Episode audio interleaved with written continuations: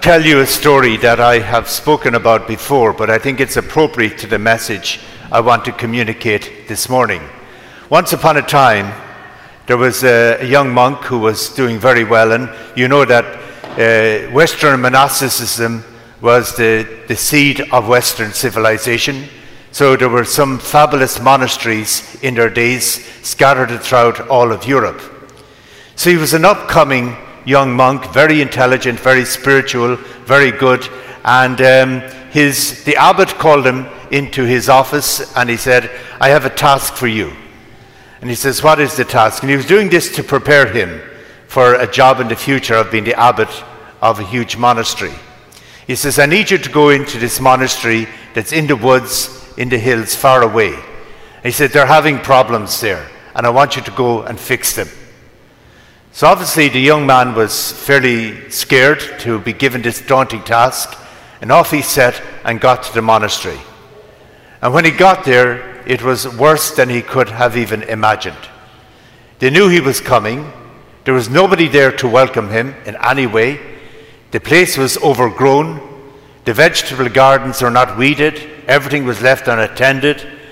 And even worse, when he went in to pray, he said, You know, you'd even get depressed looking at the monks. They didn't even believe. And, you know, saying, We praise you, O Lord. He said it was horrible. They just, there was no spirit, there was no faith, there was no joy. And he says they were like, they were depressed, they were divided, gossiping against each other, all the bad things you could imagine. So he was getting into a situation of despair.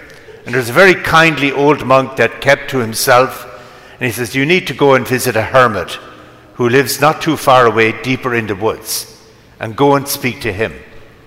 So he went in deeper into the woods and he found a hermit. The hermit was a very kind man. He says, I want you to just stay with me and pray. So he stayed with him and prayed in silence every day.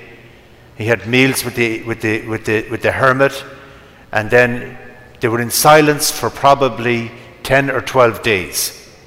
But the, the, the monk was coming back to, back to who he was, centered in the Lord. And then the hermit said to him, This will be your last breakfast with me. And he says, How am I going to sort out those crazy people? He says, You go back and say, gather all of them and say one thing to them. So he gathered, he went back and he gathered all the monks. And then they came in with the usual scowls on their faces and everything. And next thing he says, Okay, what did the hermit say? What's the message? And he said very simply, he said, one message. He said, The Messiah is among you. And when he said that, they all began to reflect on it. And he said, One of us, the Messiah, is one of us. And it changed the whole equation.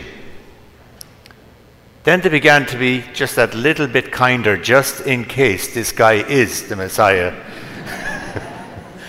and they began to kind of sing a little bit better at their morning prayer, just in case the Messiah was behind them.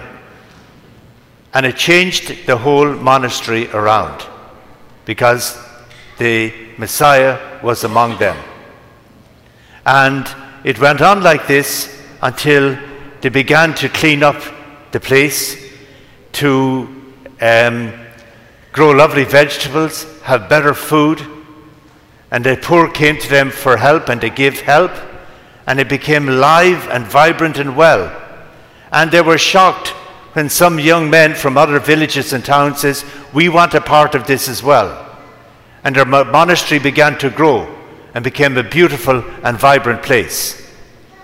Now, that's a story, okay, I've just told you. I want you to take that for a minute and just put it aside, and I'm going to come back to it. And why I'm going to come back to it is that's the end of my homily as well as the beginning. Because what I want to address today is something that's very serious and something I've been reading about for a very long time.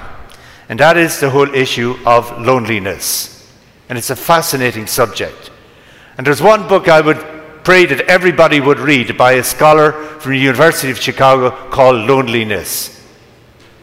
Now, 58% of the people in the United States suffer some, some form of loneliness. and it goes from the very young to the very old. If you are suffering from serious loneliness, it is the equivalent of having six shots of alcohol a day and smoking 15 cigarettes a day. It is so destructive in people's lives.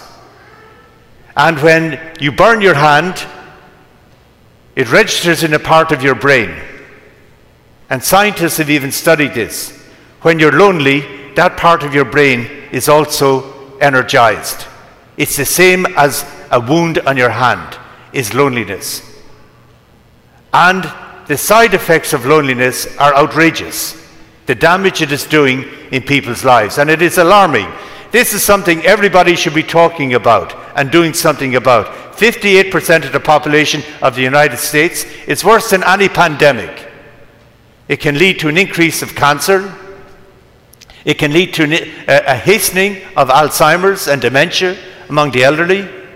It can lead to an increase in alcohol, drug addiction, depression, and young adults in particular are vulnerable, are, are, as are young women with young children. So it's right across the board. And it's there and it's toxic and it is dangerous. And what I'm going to say to you is what we are doing here is the antidote to that. We have the vaccine in the Catholic Church if we took it seriously and took our faith seriously. In Vatican II, the church was called Lumen Gentium, the light of the world. The church is the light of the world. And in that wonderful document that you could read also, they bring up some, some basic truths of our faith. And one of them is yes, the fullness of the sacrament is in the Eucharist. But all of you sitting out there, you are supposed to be a sacrament as well. And what a sacrament is, the people of God are a sacrament. That is the sign and the source of the presence of the risen Lord in our midst. So, you, all of you, are supposed to be the sign and source of the presence of the risen Lord in our midst. And how do you do that? First of all, Jesus says in the Gospels, uh, There are many rooms in my Father's house. You are one of those rooms. And with that being your room, you're the room where God is dwelling right now. The Father, Son, and Holy Spirit are dwelling within you. With that gift comes a task. And the people of God is the new term for the, for the church that Vatican II used, the most ancient term for the church. And when God said, You will be my people, you will act in such a way that everybody will know who God the Father, God the Son, and God the Holy Spirit is. So you have, you know, unfortunately today, there is this focus on, on our rights. I think we need to shift it and focus on our responsibilities. Because with your gift comes the task. So, how you are here in this church and how you are to each other makes a difference. It is how Jesus has chosen to communicate himself as risen Lord to other people who are around you here today. So if you are indifferent to people around you, some of you are sitting in the same place for years. It's the same out in the parking lot. I look out my window in the morning and I know there's one woman is not there. She's missing because I know where she parks every Sunday morning. And somebody else says, Oh, I said they're in a different place this morning. They will be angry because somebody got their place. now that's, and I, I saw it last week here. I saw a young man coming into the church at this Mass, I think it was this Mass, and I'd never seen him before. He sat down, he was late. I knew he was not comfortable, he, it was new to him. And as he was leaving, he was walking out without even one person saying hello to him. That is not the sacrament of the people of God.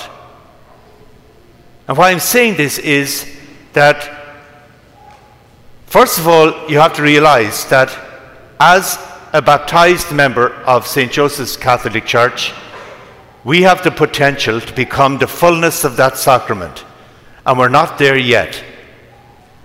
And the very fact that you go out of your way to say hello to somebody or engage somebody, you are diminishing the possibility of loneliness in yourself and loneliness in other people as well. Because people need to know that they're cared for. People, and through you, people will know that Jesus Christ is alive and present in our lives. So that is what I want us to do. I want us to become that monastery that is alive and vibrant and well. And that when it comes to people around you, you know, St. Paul walked 10,000 miles to spread the good news of Jesus Christ. Surely you can turn to somebody who's sitting beside you and say, Hello, how are you? What's your name? This is my name, this is your name. I know Joanne is doing it here to Gail already, but I know you too. But you have to do it to somebody you don't know. so that is, the, that is the trick. Do it to somebody you don't know, so that nobody is isolated, nobody is alone.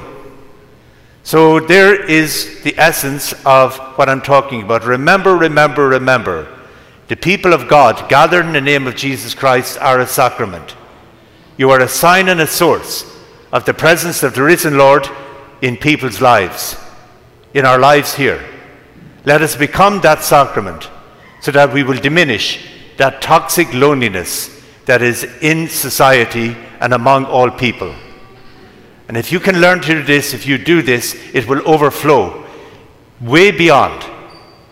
In Libertyville and beyond, we will become the light to all people. Lumen Gentium, the light to the nations. And that is what the Lord wants of us as His followers and as His disciples.